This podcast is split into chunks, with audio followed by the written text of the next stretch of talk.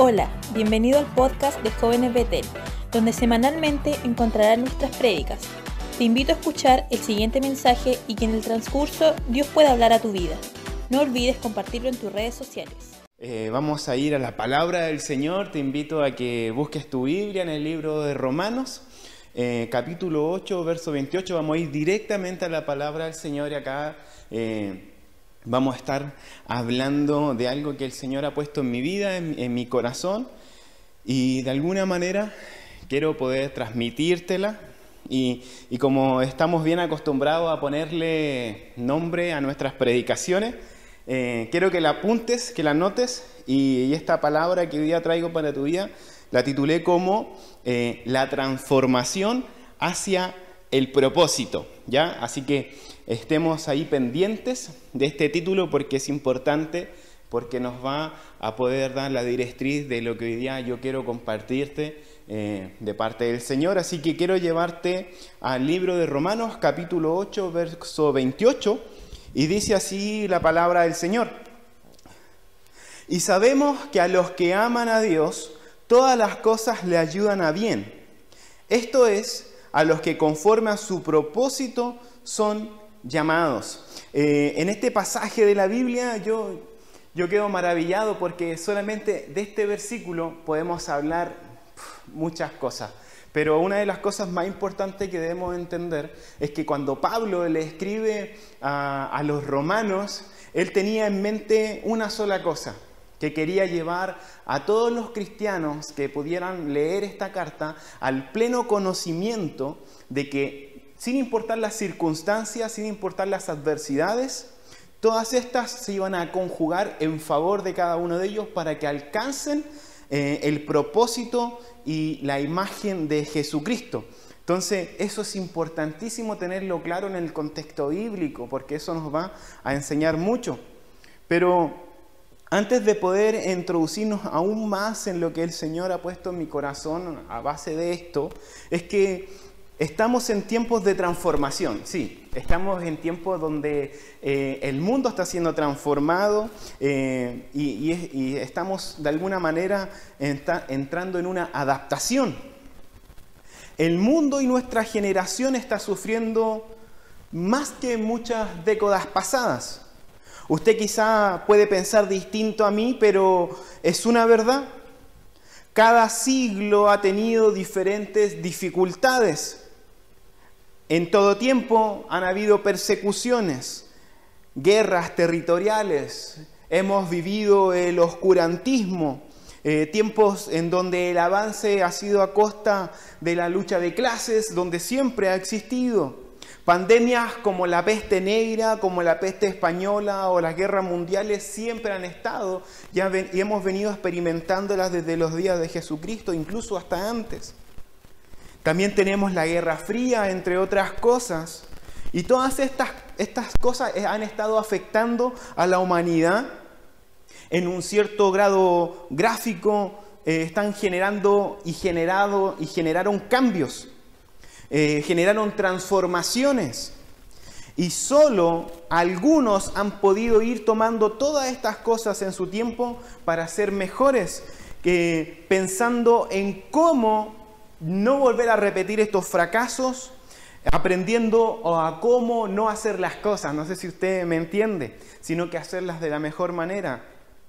Hoy vivimos una pandemia muy contagiosa, en pocos meses es muy probable que ya esté todo cerrado, eh, esta pandemia en poco tiempo ha tenido a todo el mundo en una crisis de salud y a cada nación también tiritando por ciertas cosas. Eh, y, créeme que cada, cada, nación está luchando por lograrse en el, eh, mantener en el pináculo de la economía. Eh, pienso que ellos viendo la forma de poder generar la estabilidad, ¿no? Pero también a veces a costas de un mal de las vidas humanas. Y si este tiempo sigue, es muy probable que las cosas se sigan cerrando día tras día. Yo eh, no quiero ser alguien que te hable calamidades, pero es una realidad. la economía va a seguir bajando, hasta que cada príncipe de cada nación reconozca que hay un Dios y un Jesucristo, el único Salvador. Para el mundo las cosas no se ven mejores, pero la Biblia nos enseña, y te pido perdón si estoy siendo tan realista, pero mi intención no es, ofrecerte ni venderte una pintura de fantasías, sino que la Biblia nos enseña que todo esto es principio de dolores. Pero no es el fin aún. Jesús está a puertas de su venida y la iglesia y el Espíritu dicen, ven Señor Jesús. Hoy sigo mirando al cielo, leo la palabra de Dios y no dejo de contemplar su plan perfecto que nos llevará de gloria en gloria, de transformación en transformación, hasta poder alcanzar el propósito que Dios tiene para tu vida y que Dios tiene para mi vida. Debido a esto que estamos viviendo, eh, es que hoy día puedo leer este pasaje base en el libro de Romanos. Y no dejo de pensar cómo el apóstol Pablo mira las adversidades como parte principal del plan de Dios. No necesitamos mirar muy atrás para darnos cuenta en nuestras propias vidas que hay cosas que han cooperado para bien en nosotros. Y estoy muy seguro que son más las adversidades que los tiempos de tranquilidad. El texto que leímos al comienzo nos lleva a pensar en lo siguiente, que cada creyente verá y vivirá experiencias cuantas le sean posibles, pero solo aquellos que aman a Dios, estas le resultarán beneficiosas. Pero también pregunto, ¿qué es lo que es amar a Dios de acuerdo al texto bíblico? Pienso y digo, ver que las cosas que consideramos desastrosas resultan a nuestro favor y las que causaron desilusión terminan siendo una bendición. Eso nos lleva a amar a Dios. Pero tengo que advertirte algo, tú que me estás oyendo, amigo, hermano, joven, tengo que advertirte que todas las experiencias, por más que te sucedan, los únicos que le van a sacar provecho son los que aman a Dios.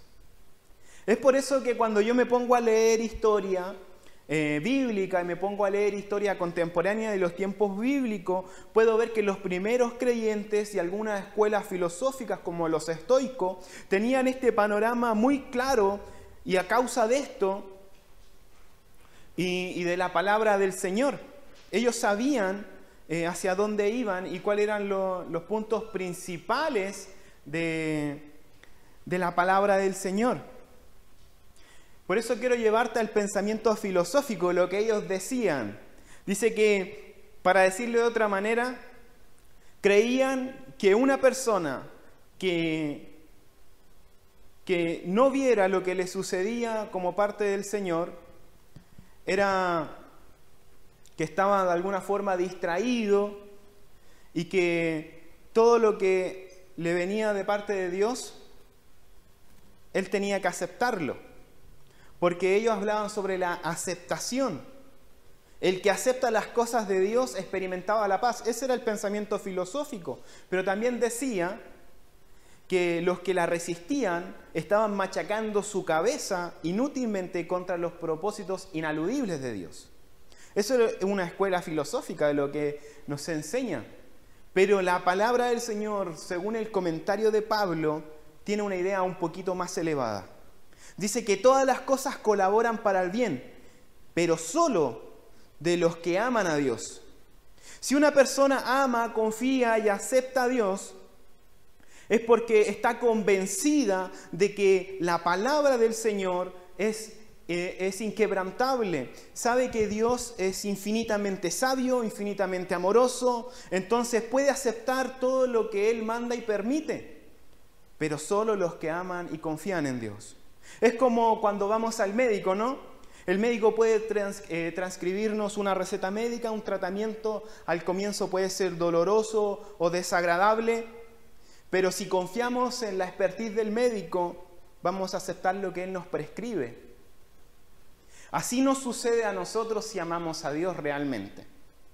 Pero si uno no ama a Dios ni confía en Él, se queja de lo que está sucediendo y pelea en contra de la voluntad de Dios.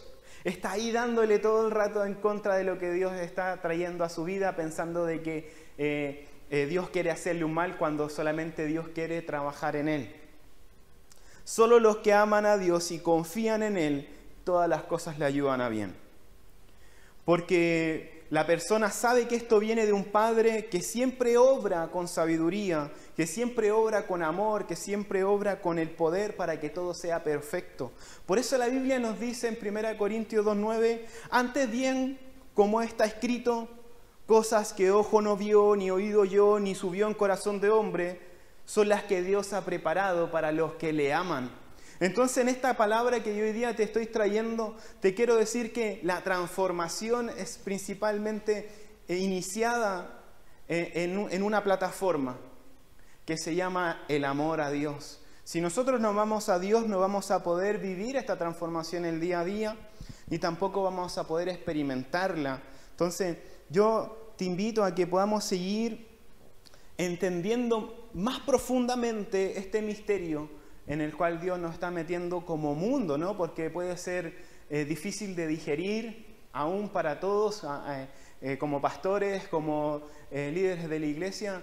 Muchas veces intentamos darle sentido a muchas cosas, pero, pero solamente cuando vamos a la Biblia y leemos la palabra del Señor y miramos al cielo nos vamos a dar cuenta de que todo tiene un propósito en el plan perfecto del Señor. Por eso yo quiero poder en esta, en esta tarde de día sábado, poder eh, ilustrarte un poquito más esto para que lo podamos digerir, hacerlo más cercano.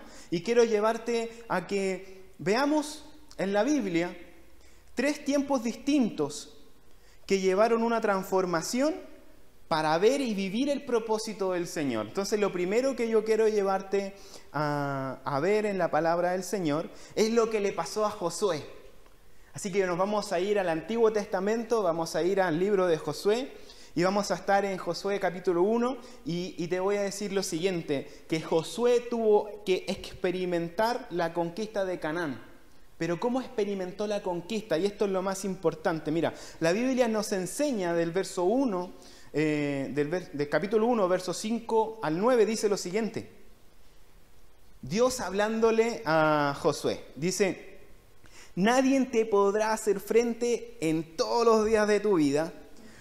Como estuve con Moisés, estaré contigo, no te dejaré ni te desampararé. Esfuérzate, sé valiente, porque tú repartirás a este pueblo por heredad la tierra de la cual juré a sus padres que les daría a ellos no solamente esfuérzate y sé valiente para cuidar de hacer conforme a toda la ley de mi siervo Moisés, te mando.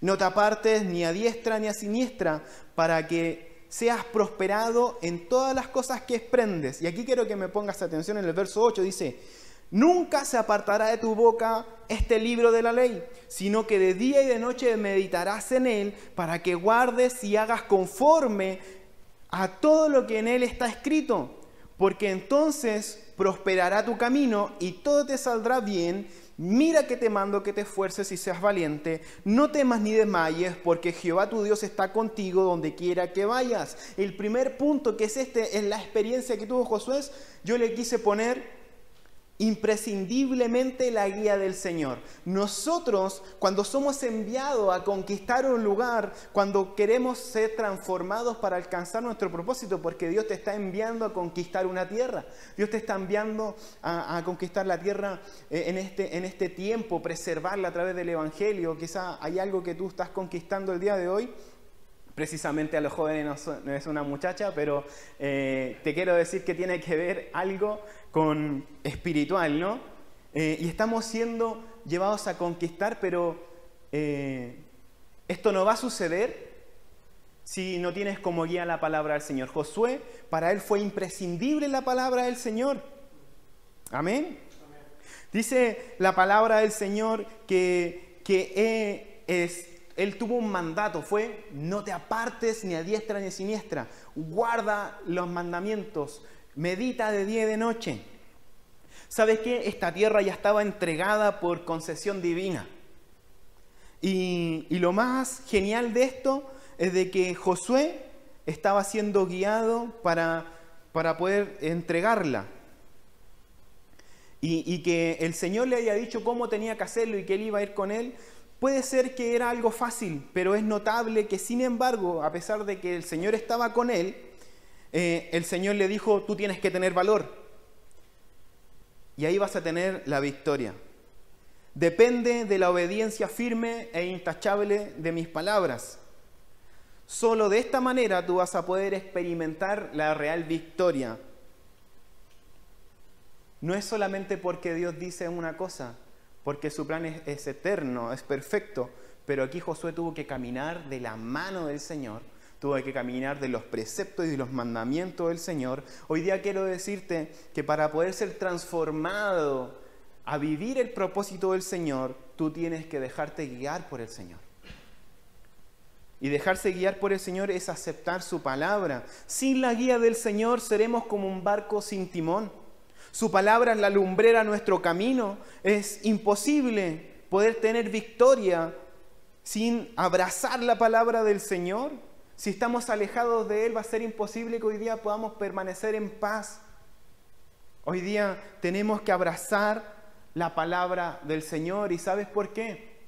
Porque Él te amó primero. Él es el que hizo eh, los pensamientos de bien para ti, no de mal. Hoy día yo te quiero insistir e incitar a que cada día tú puedas buscar en la palabra del Señor la guía para este tiempo y no empezar a buscar en los que diremos de las redes sociales o buscar en todas las noticias que salen por aquí y por allá, sino que tú tienes que ir a la palabra del Señor. ¿Sabes qué? por ahí alguien dijo, cuando vemos los noticieros estamos leyendo las noticias atrasadas, porque en la palabra del Señor ya tenemos las noticias hace rato, de que el Señor viene pronto, de que Él es nuestra guía y que va a llegar un momento en que vamos a alcanzar su propósito, pero para eso debemos seguir de su mano y experimentar en nuestra conquista diaria la guía del Señor. Lo segundo que quiero que podamos ir en la Biblia, que también ilustra que son experiencias, que son eh, tiempos que nos relata la Biblia, es lo que pasó el pueblo de Judá. Ellos experimentaron la cautividad en Babilonia. O sea, yo quiero decirte de que ellos fueron llevados de su nación y fueron eh, llevados a otra nación donde intentaron cambiarle el nombre, intentaron cambiarle su identidad, que adoraran a otros dioses, que empezaran a vivir como eh, el gobierno decía que tenían que vivir en Babilonia. Pero ellos tuvieron una clave, que ellos entendieron que tenían que permanecer en el reino inquebrantable. ¿Sabes que uno puede decir, chuta, que mal fue lo que pasó con este pueblo porque fueron, fueron llevados en cautividad, quizás Dios no los quería y nada? Pero yo veo que hay un propósito súper grande en esto, que ellos pudieron experimentar eh, el propósito del Señor en sus generaciones, porque hay algo tan hermoso, es que Dios tiene el control de todo, aún en los tiempos más difíciles. Eh, y aún en los tiempos más alegres, Dios sigue teniendo el control.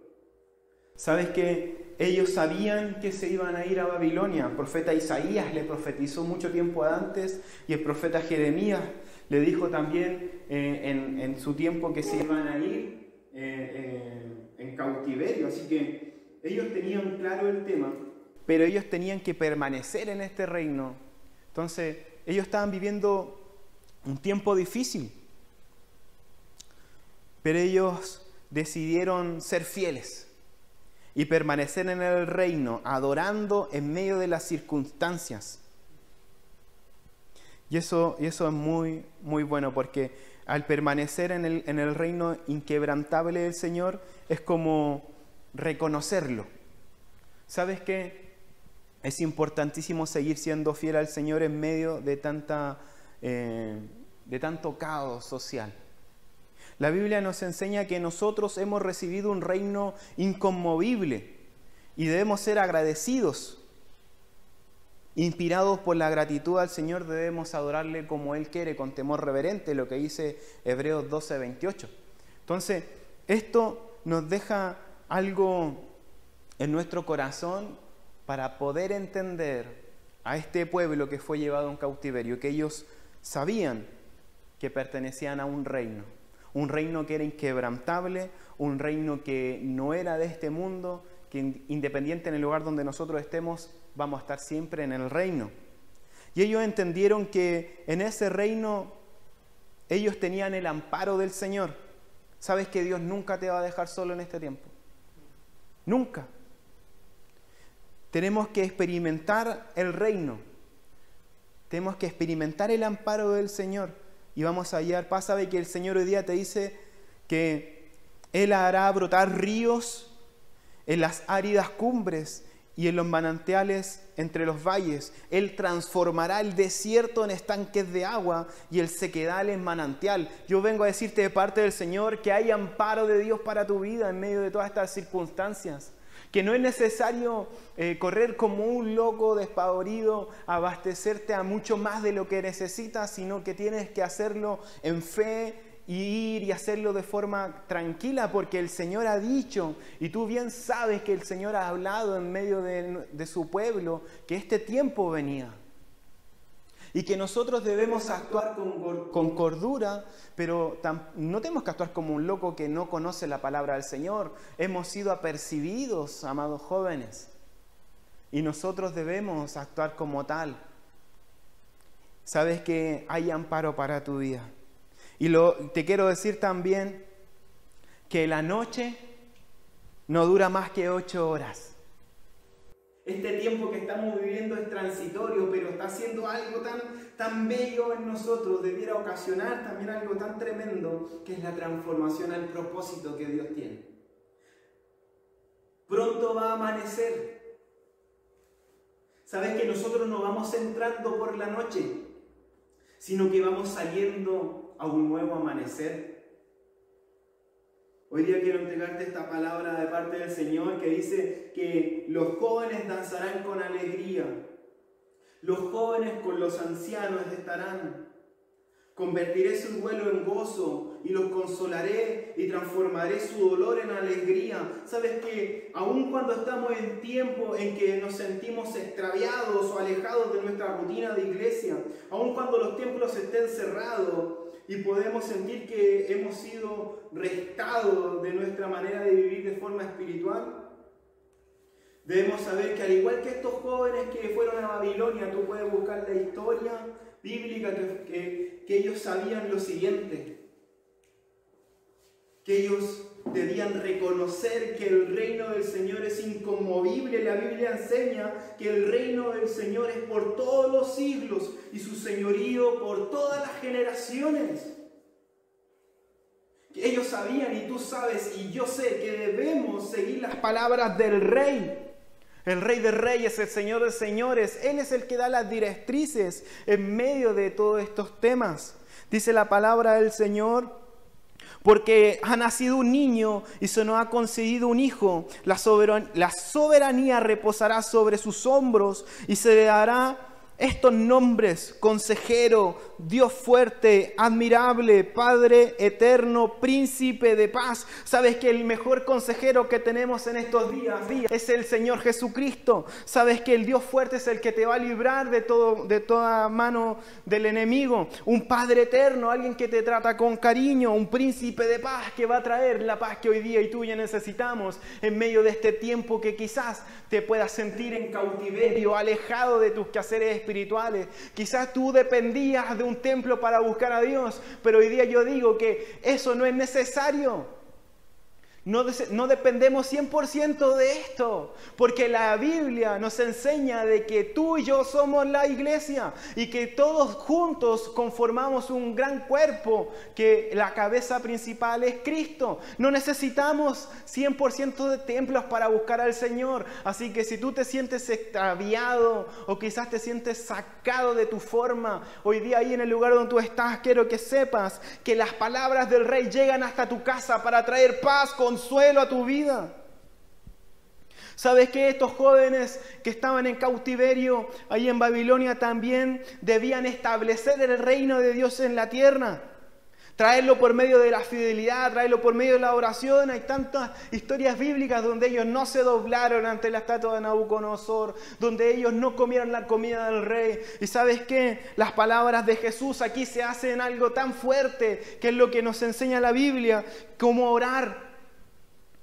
Y ellos entendieron antes de que Jesús trajera estas palabras, que son cuando oren, digan, Padre, santifícanos en tu nombre, venga a tu reino. Sabes que el día de hoy, y con esto quiero terminar el segundo punto, para poder experimentar este tiempo de cautiverio, alejado de los quehaceres espirituales, quizás momentáneamente, tú tienes que decirle al Señor, venga tu reino a mi casa, venga tu reino a mi hogar, venga tu reino a mi familia, a mis amigos. Venga a tu reino. Yo no sé si tú has orado de esa manera, pero quiero decirte que sí, es necesario hacerlo. Y lo tercero y último que quiero decirte en este minuto es que debemos experimentar la consolación. Somos consolados para consolar. Y la historia bíblica que tocó y marcó mi corazón es la historia de José. Esta historia nos enseña que José tuvo que experimentar el quebranto desconsolador de haber sido vendido. O sea, te estoy dando tres directrices, te estoy dando tres experiencias de tiempos bíblicos. Una en tiempo de conquista, una en tiempo de que fueron llevados en cautiverio y ahora un tiempo en donde un corazón ha sido destrozado por la traición. La Biblia nos enseña de que José era el preferido dentro de sus hermanos y sus hermanos tenían envidia. Dios tenía un propósito con Josué, perdón, con José, perdón. Y, el Señor le había mostrado sueños y él en su inocencia quizás podríamos decir que se los contaba a sus hermanos, sus hermanos empezaron a tener mucha envidia y cuartaron entre todos matarlo, pero llegó uno y dijo no lo matemos, sino que vendámoslo. Un hecho que conjugó en contra de él, con el tiempo se transformó en algo tremendo, en algo que él eh, ni siquiera había imaginado.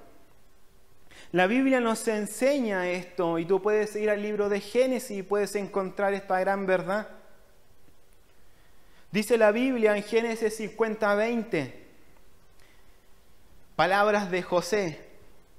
Es verdad que ustedes pensaron hacerme mal, les dice a sus hermanos, pero Dios transformó ese mal en bien para lograr lo que hoy están viendo. Y aquí quiero hacer un paréntesis. Ellos eh, eh, fueron eh, a la tierra de Egipto porque había una tremenda hambruna en la tierra en ese momento. Y como José ya había pasado por diferentes pruebas, había sido promovido por el Espíritu, ¿no? El Espíritu Santo ahí actuando, reposado sobre la vida de José, lo guió, le dio fortaleza y llegó hasta el punto de ser el segundo, el primero antes que el faraón y él tenía a cargo todo lo que tenía que ver con la razón, el razonamiento de alimento, porque el rey tuvo un sueño y él lo supo interpretar. Bueno, te estoy contando la historia, pero todo esto hizo algo tremendo de que todas las naciones alrededor vieran a Egipto y lo vieran como el lugar de donde estaba el, eh, el resguardo, ¿no? Donde estaba la provisión. Hasta ese punto es lo que José está diciendo. Dios transformó ese mal en bien para lograr lo que hoy estamos viendo. ¿Y sabes qué quiero decirte? De que Dios está tomando este mal que, se, que ha pasado, no porque Dios lo ha querido eh, mandar, sino que la mala manipulación del hombre, el el mal señorío del hombre por la tierra ha traído estas enfermedades. Y, aquí quiero hablar un poquito de eh, que hay dos enfermedades grandes que están en, el mundo, que es la gripe porcina, la H1N1, que es una gripe bastante fuerte, no es tan contagiosa, pero es fuerte y cuando alguien se contagia, si no está bien cuidado, también puede morir. En su tiempo estuvimos bien protegidos. Y ahora el COVID-19. Y sabes que estas dos enfermedades nacen de dos animales que la Biblia nos enseña en el libro de Levítico, que son animales inmundos. Uno es el cerdo y el otro es el murciélago. Cosas que Dios dijo que no debíamos comer, que no debíamos hacer, porque eh, portaban algunas enfermedades. Porque la ley sanitaria de Dios aún es más grande y nos lleva por delante mucho tiempo. Entonces, eh, ese mal que se ha transformado el día de hoy, producto de este coronavirus, yo estoy completamente seguro y te hablo como un hombre del Señor que Dios está transformando todo este mal en bien para hacer lo siguiente, lo que dice la parte B del texto, salvar la vida de mucha gente. Hoy es un tiempo donde Dios está tomando a la iglesia y la está llevando al desierto y el desierto no precisamente va a ser un lugar malo, sino va a ser el desierto de tu hogar, el desierto de estar en las cuatro paredes de tu casa para que busquemos al Señor. Porque cuando el Señor lleva a alguien al desierto es porque quiere conversar con Él. Y Dios quiere conversar con su iglesia, Dios quiere conversar con sus pastores, Dios quiere conversar con cada uno de ellos, pero también para que nosotros veamos este tiempo y podamos acudir y hacer lo que dice en la parte segunda del texto, salvar la vida de mucha gente. Así que dice la palabra del Señor en el verso 21, no tengan miedo, yo cuidaré de ustedes y sus hijos.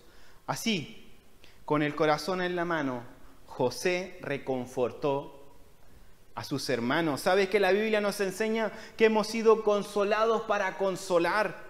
Segunda de Corintios 1.4 dice, quien nos consuela en todas nuestras tribulaciones, para que con el mismo consuelo que Dios de Dios hemos recibido, también nosotros podamos consolar a los que sufren. ¿Sabes que afuera hay gente que no tiene consuelo en este tiempo? ¿Sabes que Dios está obrando en la iglesia para que entienda esto, para que podamos consolar a otros como, como José pudo consolar a sus hermanos? Mira, imagínate todo lo que tuvo que pasar él, todo lo que tuvo que experimentar él para decirle a ellos, ¿saben qué? Estén tranquilos, yo voy a estar con ustedes. Es eso lo que hizo José. Y José era un tipo de Cristo, nos enseña la teología. Y esta historia bíblica nos demuestra y nos da más luz acerca del propósito de Dios y este propósito es eterno. Que a los que aman a Dios, todo les coopera para bien, conforme a su propósito han sido llamados. Es decir, esto tiene un propósito. Lo tuvo en la vida de José, lo tiene y lo tendrá en tu vida. Experimentar este tiempo como nación, como mundo, tiene un propósito, pero está en ti y está en mí el poder experimentar la transformación hacia este punto. Solamente si tú amas a Dios y no sigues luchando en contra de los designios de Dios para tu vida, podrías decir, ¿por qué Dios? ¿Por qué Dios trajo la muerte? ¿Por qué Dios trajo la falta de, dinero. Sabes que la única manera que nosotros podemos ser consolados es a por medio de Cristo. Y es así que tú vas a poder consolar a un mundo que está llorando, llorando por la manifestación de los hijos de Dios. ¿Sabes qué? Yo he tenido que todo este tiempo experimentar el consuelo del Señor por el fallecimiento de mi madre. Pero yo he podido ver cómo el Señor ha fortalecido mi vida para hoy día decirte, ¿sabes qué? Todo tiene un propósito. Cuando nosotros entendemos al Señor, todo tiene un sentido. Cuando tú amas a Dios, no vas en contra del Señor. No vas en contra de que te dejó sin trabajo, no vas en contra de que, que terminaste con tu polola o tu novia, no vas en contra de las cosas que pasaron, sino que eh, entiendes que todo tiene un plan, porque créeme, vas a ser mejor porque el Señor tiene esto. Es acá donde yo quiero solamente reflexionar contigo. ¿Estamos viviendo como salvados amando a Dios? Sin importar las circunstancias de la vida. ¿Estamos aceptando o rechazando la voluntad de Dios? ¿Estamos dando golpe al aire o estamos siendo certeros? Te he clarificado con tres historias bíblicas, porque habían al menos tres personajes en cada una de ellas que la base de todo esto era el amor. El amor a Dios por haber sido salvados. ¿Sabes que estas tres ilustraciones solamente nos dejan clara la base para vivir la transformación que hoy día estamos experimentando? Amar a Dios. Y cuando lo ames de veritas de veritas, sabremos que hemos llegado al propósito de la vida. En esta hora yo quiero que tú me permitas poder orar por ti. Yo sé que hay algo en tu vida que te está quejando. Yo sé que hay algo que estás experimentando y que puede ser que no estás viendo esto como parte del propósito de Dios y quizás, quizás tú estás renegando diciendo, ¿por qué el Señor mandó esto? ¿Por qué lo ha permitido? Sabes que hay algo que se llama soberanía del Señor. Y cada uno de nosotros puede estar experimentando estos tres puntos, quizás uno de todos ellos. Pero la única paz te va a llegar cuando tú ames a Dios realmente. Padre, en el nombre de Jesús, yo oro por cada uno de mis hermanos, por cada una de las personas que está viendo este vídeo a distancia y te pido, Padre, en esta hora que tú les bendigas, que ellos puedan experimentar el verdadero amor en Jesucristo cuando te busquen. Si hay alguno en medio de ellos, Señor, que no ha sido salvado y no tiene la paz en su corazón de decir, si mañana me pasa algo, si me contagio con esto, no importa que muera o me pase cualquier cosa, yo estoy tranquilo porque me voy con el Señor.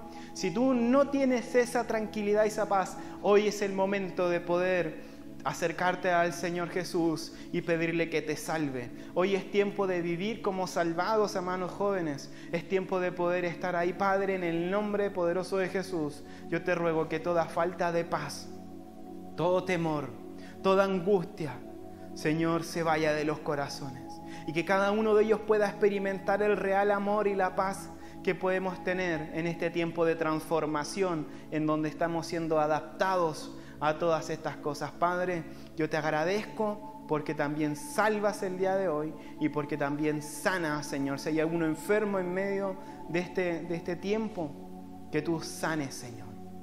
Tú sanas, Señor, en medio de todas estas circunstancias. Padre, que tu nombre sea exaltado por los siglos de los siglos. Amén.